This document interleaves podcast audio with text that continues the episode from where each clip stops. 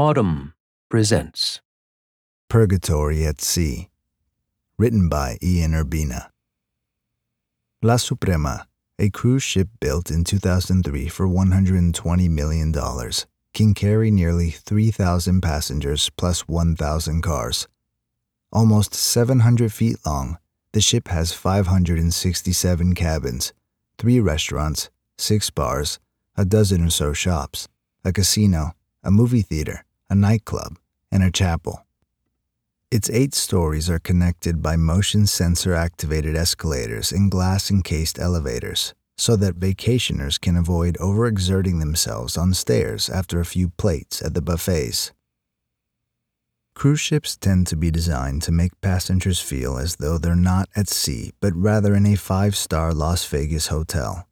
Everything is shiny, sprawling, and inward facing. On La Suprema, many of the ceilings are paneled with mirrors to give a sense of a greater spaciousness. But natural light is scant. What little sunlight can be found squeezes in through tiny portholes. The narrow hallways, marble lobbies, and chandelier dining rooms hum with fluorescent light. Thick carpeting muffles the low growl of the engine and the tireless smacking of the waves on the hull. Last fall, I spent time on La Suprema, but not on a cruise. The lavish vessel, along with eight others, had been chartered by the Italian government and staffed by the Italian Red Cross to quarantine migrants rescued at sea in order to keep them from bringing COVID 19 ashore. The ships had become giant floating holding pens, reportedly maintained at a monthly cost of more than 1 million euros, $1.2 million each, where thousands of migrants, mostly from the Middle East and Africa, were being held. I wanted to see the conditions on the quarantine ships for myself, but the Italian government had forbidden any journalists from boarding. So I applied to the Red Cross to work as a volunteer. And on a balmy, cloudless day in November, I boarded the ship. On any given day last fall and winter, Several hundred migrants and a few dozen Red Cross staff were on board La Suprema. The passengers were confined to designated floors and areas, which were cordoned off with barriers of clear plastic sheets that had been taped across doorways to lessen the potential flow of COVID contaminated air. The ship was kept impeccably clean, and Red Cross workers aggressively enforced mask wearing indoors.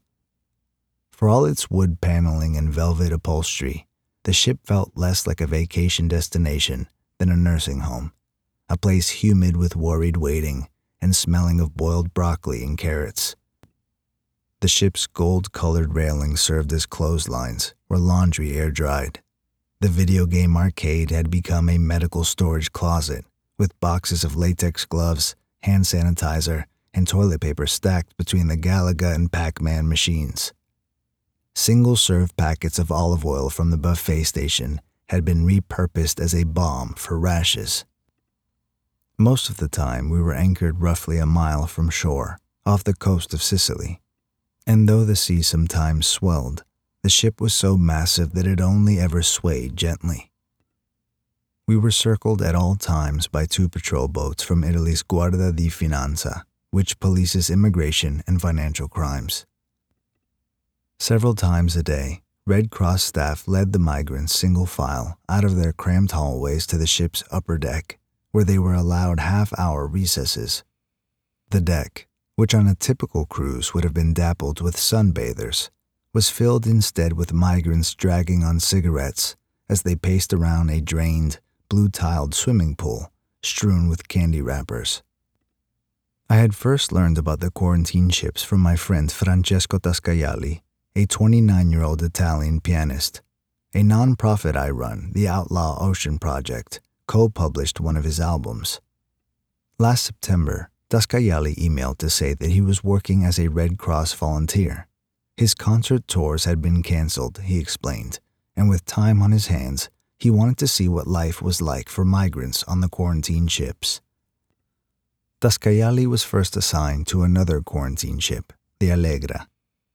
On his second day on the job, he told me, a humanitarian ship operated by Médecins Sans Frontières delivered 353 migrants pulled from flimsy dinghies in the Mediterranean waters off Libya. A narrow metal ramp with rope railings was laid across the gap between the two ships for the migrants to walk across. First came a woman from Egypt, several months pregnant, with two toddlers in tow. Next came an unaccompanied eight year old girl from Morocco, wide eyed and afraid. Then came others from Tunisia, Bangladesh, Ethiopia, Libya, Syria, and parts of West Africa. As they arrived on the Allegra, a nurse took their temperature, and Taskayali brought them to their rooms. A few weeks later, I joined Taskayali on La Suprema, where he was performing odd jobs. He brought migrants cell phone chargers, shampoo, and tampons. He fitted them for shoes, which most had arrived without. He handed out ointment for scabies, an intensely itchy and extremely contagious skin infection that afflicted roughly a third of the migrants. He also plunged toilets, which were often clogged with underwear, flushed by migrants to protest their confinement on the ship. Because the Red Cross knew that my main goal was to shadow Taskayali and report on what life aboard La Suprema was like, my only job was dinner duty, checking names and ID numbers on a clipboard as the migrants were handed a tray. The migrants spent most of their time sitting on the floor in the hallways outside their cabins, huddled around their cell phones, watching music videos.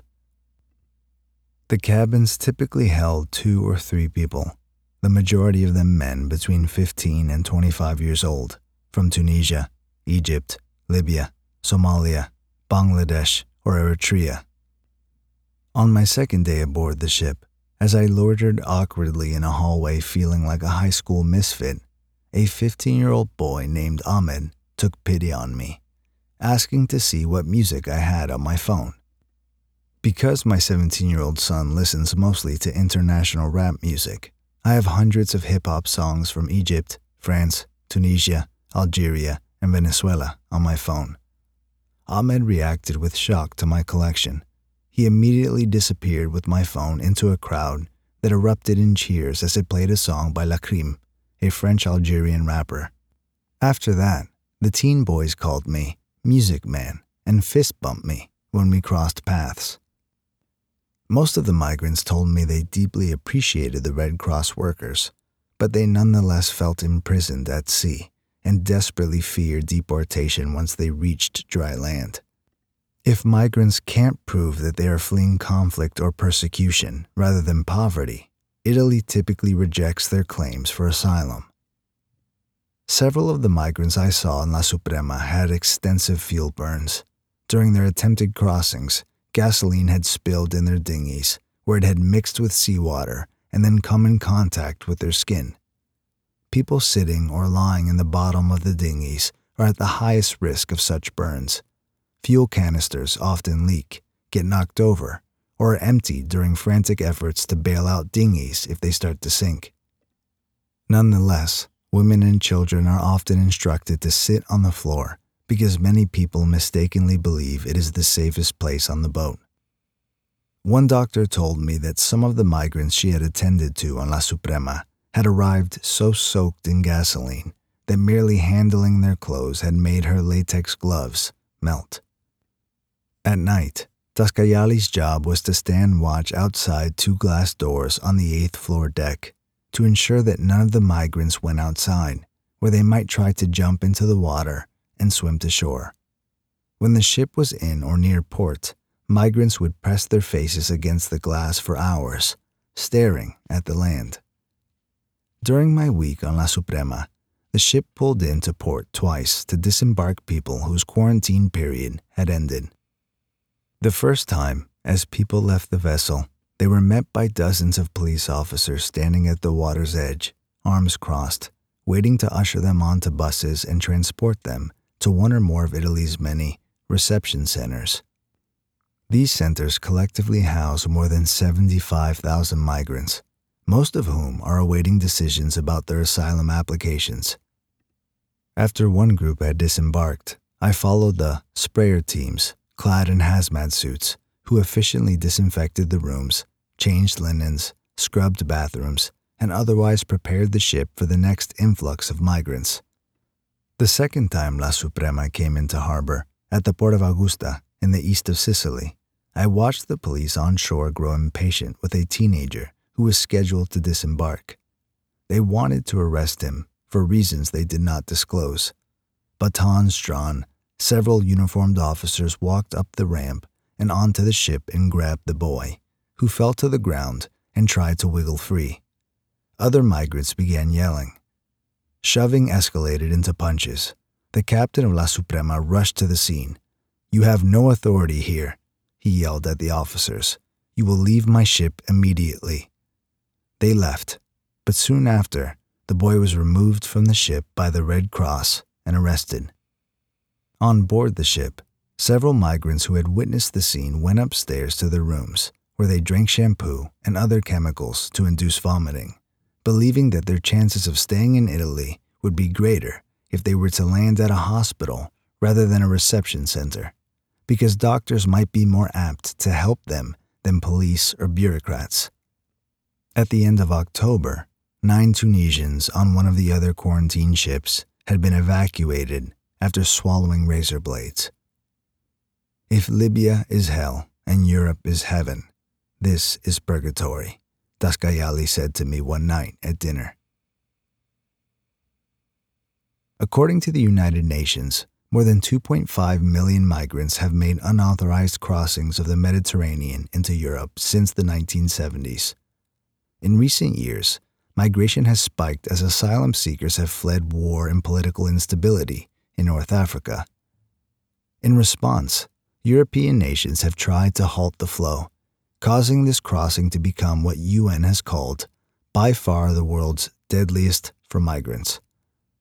Since 2000, more than 35,000 of them have drowned or gone missing. This has exacerbated a humanitarian crisis as deep and inexorable as the sea itself.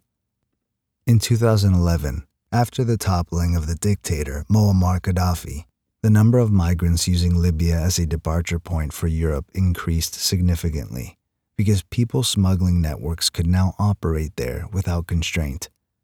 Italy's coalition government initially took a relatively open approach to migration. In late 2013 and 2014, the Italian government plucked more than 140,000 people from the sea. The government's hope was that Italy's European neighbors would follow suit and provide rescue vessels, funding, and most important, places to resettle the migrants. That didn't happen. As the rest of Europe failed to assist, Italian sentiment toward refugees curdled, and the government pulled back from rescues at sea. By 2016, Various charities, large global aid agencies such as Save the Children and Médecins Sans Frontières, as well as newer, smaller groups, were trying to fill the gap, patrolling international waters off Libya and making about 25% of the rescues in the Mediterranean. But by then, these efforts were themselves coming under pressure.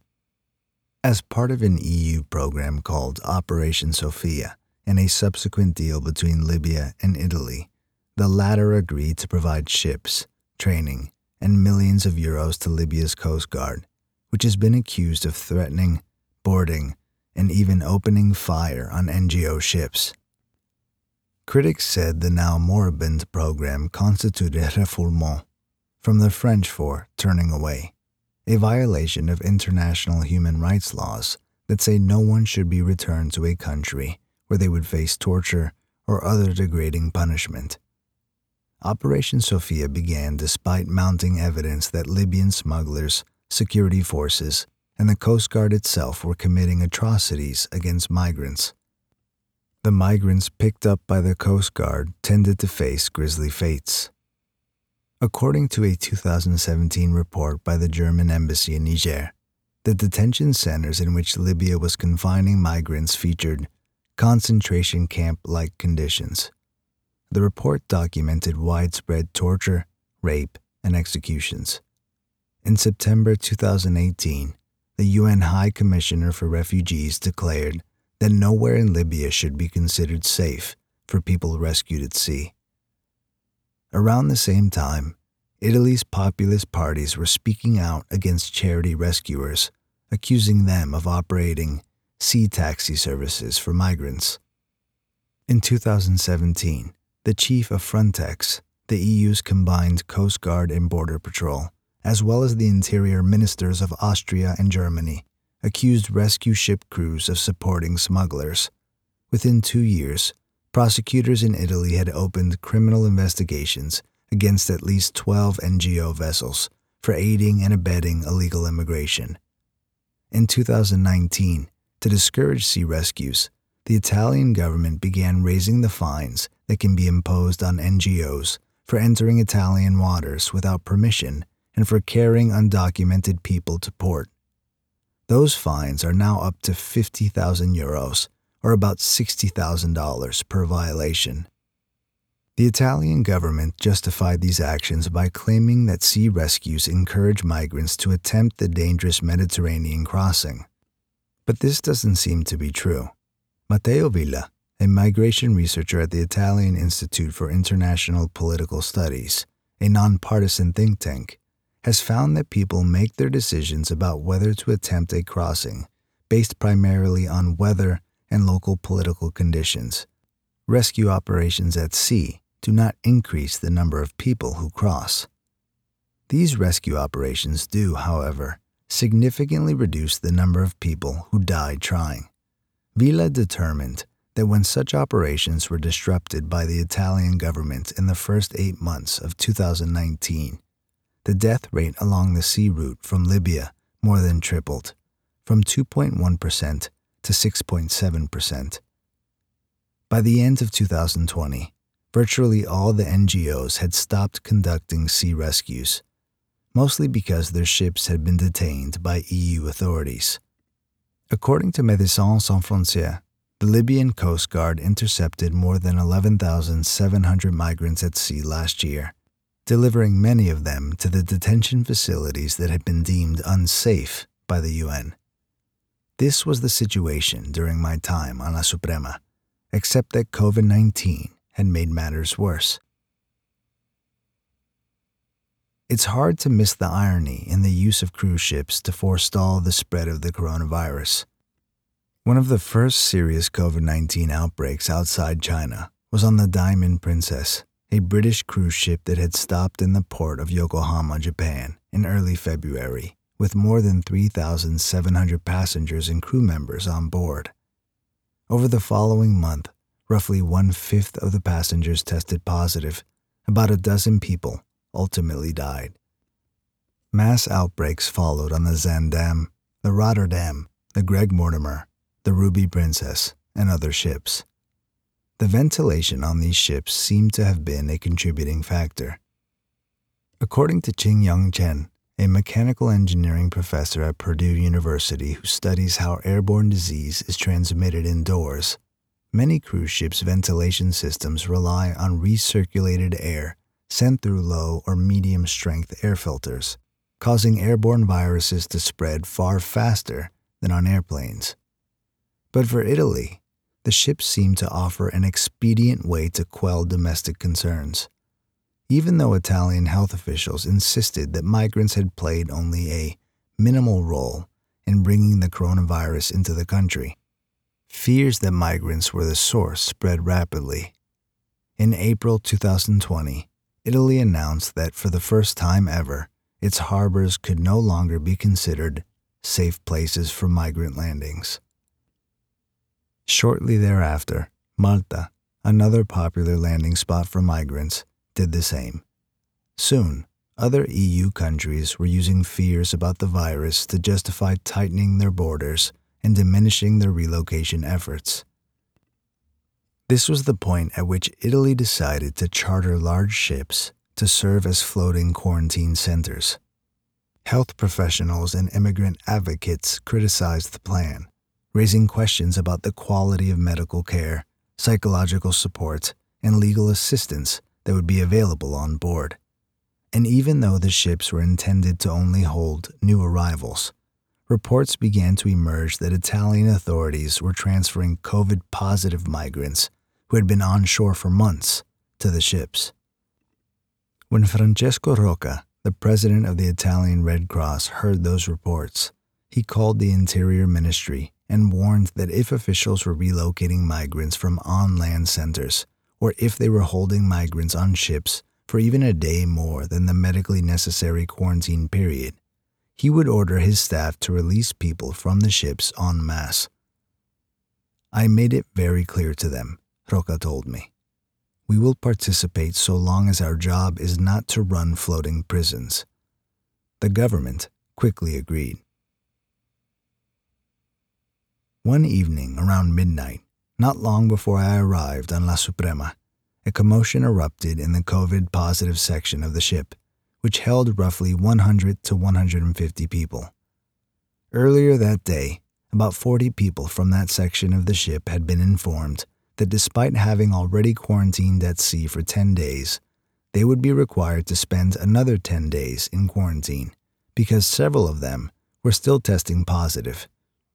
That night, 20 Syrian men from the section found an unlocked, unguarded door and slipped up a back stairwell to the uppermost deck. Guards quickly found them, and when they approached the men, tensions escalated. After some screaming and shoving, the Syrians sat down in a circle on the deck and began singing.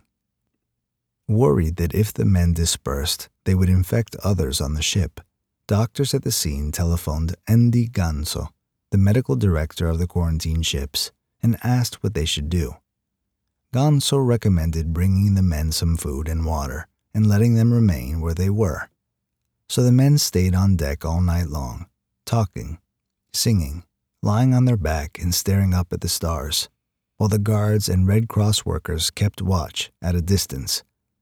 The next morning, the men filed quietly back to their rooms as a group. Key is to de escalate, Ganso said to me later about the incident. A couple weeks after that, Taskayali was on his way to his cabin when he passed a Libyan migrant in the stairwell. The man seemed distraught. Concerned, Taskayali made a U turn and began following the man, who noticed and started to sprint. Taskayali gave chase, following him up to the eighth floor and onto the deck. After running the long way around a barrier to get to the port side of the ship, the man began climbing a railing. Taskayali tackled him before he could jump. The man spoke with a trained mediator who helped him calm down, and then he returned to his quarters. After the episode was over, Taskayali walked back to the spot where he had tackled the man. During the chase, he had assumed that the man was trying to escape the ship by leaping overboard into the ocean. Looking over the railing, however, he saw not ocean, but a concrete dock, eight stories down. Ganso told me that no COVID positive migrants on the quarantine ships had died or even needed to be intubated. The real challenge, he said, is mental health. Born in Rome, Taskayali began studying piano when he was six and composing when he was 11. His talent earned him a deal with Warner Music when he was 24. On the Allegra, when Taskayali overheard another volunteer say that there was a piano, he decided to look for it. He found it in a cordoned off section of the ship in the back of a dark, empty restaurant on the seventh floor, an upright Yamaha covered in dust. He sat down and played Chopin's Nocturne Number 20, among the saddest songs he knew, and one of his favorites. Word had spread among the Red Cross workers that a renowned pianist was in their midst, and several of them asked him to play a concert for them. He agreed, but asked if he could do a concert for the migrants too. The logistics were tough, but eventually he persuaded the ship's captain to allow him to play for migrants on the upper deck during some of their outdoor smoke breaks. The concerts were inspiring. One day I watched Taskayali play Eski Duslar, a traditional Turkish song, while a group of women from Sudan and Nigeria danced and ululated with joy. Another day, as Taskayali played a song he'd composed called Black Sea, a group of teen boys from Egypt and Libya formed a circle and then took turns gyrating and breakdancing in the center as the others cheered. Another time, he played a famous 19th century Italian protest song, Bella Ciao, which had been remixed in Tunisia into a popular song titled Habiba Ciao. When the migrants heard the tune, they exploded into clapping and cheering, grabbing me by the arm and pulling me into their circle as they chanted Italia and Thank you, Red Cross. A couple of days later, I found Taskayali leaning over a railing, smiling coyly. He told me that he planned to play a concert in the COVID 19 ward, a section of the ship we were normally forbidden to visit. We met there that afternoon, and two Red Cross workers helped us into hazmat suits.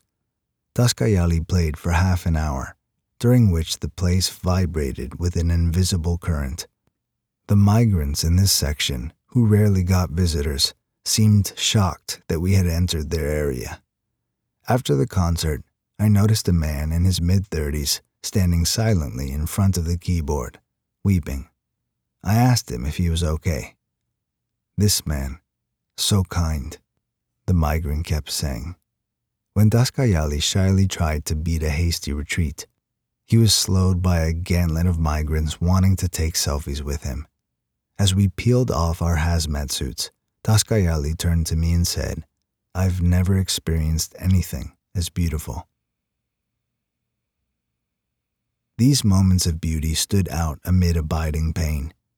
One afternoon, Taskayali was told to go check on a recently arrived eight year old Tunisian boy who had migrated alone. After some initial small talk, made possible by another migrant who spoke both Arabic and English, Taskayali asked the boy whether he had any relatives waiting for him in Italy. He responded that he had a friend in France.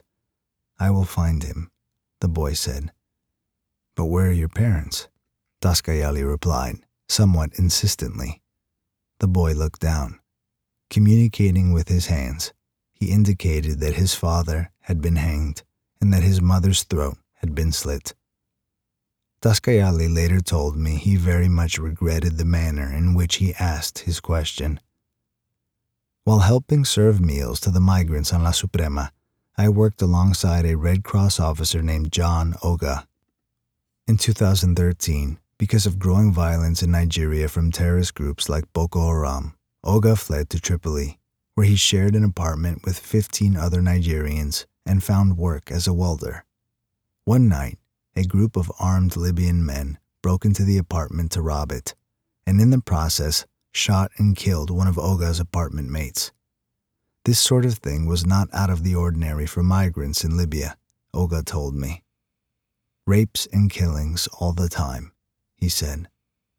Ogah decided to flee again, this time to Europe. He found the trafficker covertly arranged passage across the Mediterranean on a boat carrying 300 other migrants, and in May 2014 came ashore in Italy.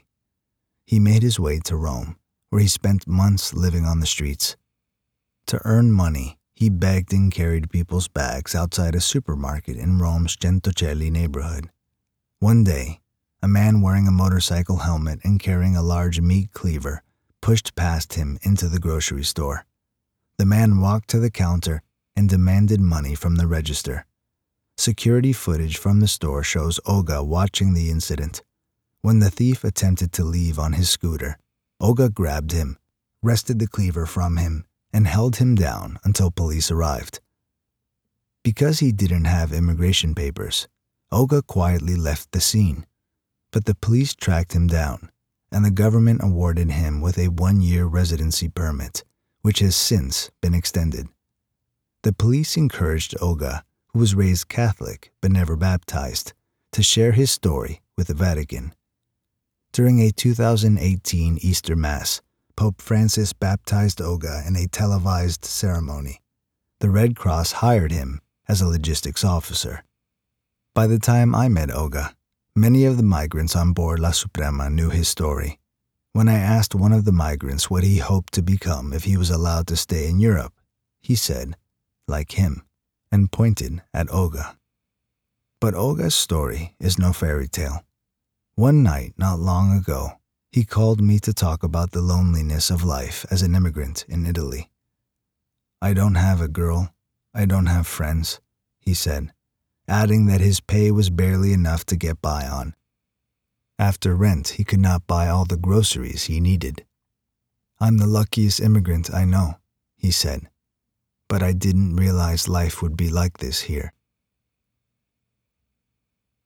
One night on the Allegra, Taskayali met a 15 year old from Ivory Coast named Abu Diakite. The boy had arrived only two days earlier after being rescued with nearly 200 other migrants off the coast of Libya by a Spanish nonprofit called Proactiva Open Arms. He had high cheekbones, wide eyes, and short braided hair, and he sometimes wore a stud in one ear or a hoop in the other. At the time of his rescue, Diakite was severely dehydrated and malnourished. He had scars on his limbs, which some thought may have come from his having been tortured in Libya. A week after boarding the rescue ship, he started suffering intense lower back pain. He tested negative for COVID 19, and medical staff suspecting a possible urinary tract infection put him on antibiotics. When he was transferred to the Allegra the next day, his fever had gone down and he seemed to be improving. But his condition soon worsened, and Red Cross officials requested that the health ministry allow an emergency evacuation so that they could take Diakite to a hospital in Palermo. The day before the evacuation, Taskayali stayed up all night writing Diakite, a farewell song, in three parts. The first corresponding to Diakite's departure from Ivory Coast, the second to his time on the ship, and the third to his arrival in Europe. The song was meant to convey a sense of hope, what Taskayali imagined Diakite would feel when he finally arrived on land in Italy. The next morning, Diakite's friends helped him into an ill fitting green hazmat suit and a new N95 mask. Diakite resisted, feebly. He had worked as a tailor in Ivory Coast, his friends said, and he cared about his clothes. Taskayali helped move Diakite onto a stretcher and down to the lowest deck. On shore, an ambulance and a gaggle of police officers were waiting for him. As he was taken away, Taskayali pressed his shoulder and said, My friend, the land. Finally.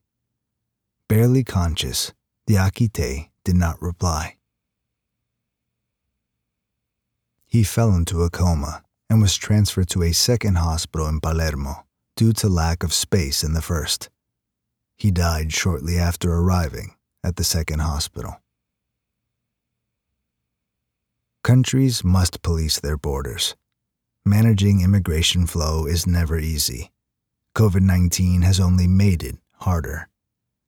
At least in the short term, quarantine ships represent an alluring fix to a politically thorny problem. Because of its remoteness, the sea is an attractive place for governments to detain migrants. But the cost of this solution is that it renders an already voiceless demographic even more invisible. When I was growing up, I always thought the world was unfair. Taskayali wrote to me when he learned of Diakite's death. I lacked the proof until I found it at sea. If you enjoyed this production, find the best long form articles read aloud in the Audm app. Available now for iPhone and Android.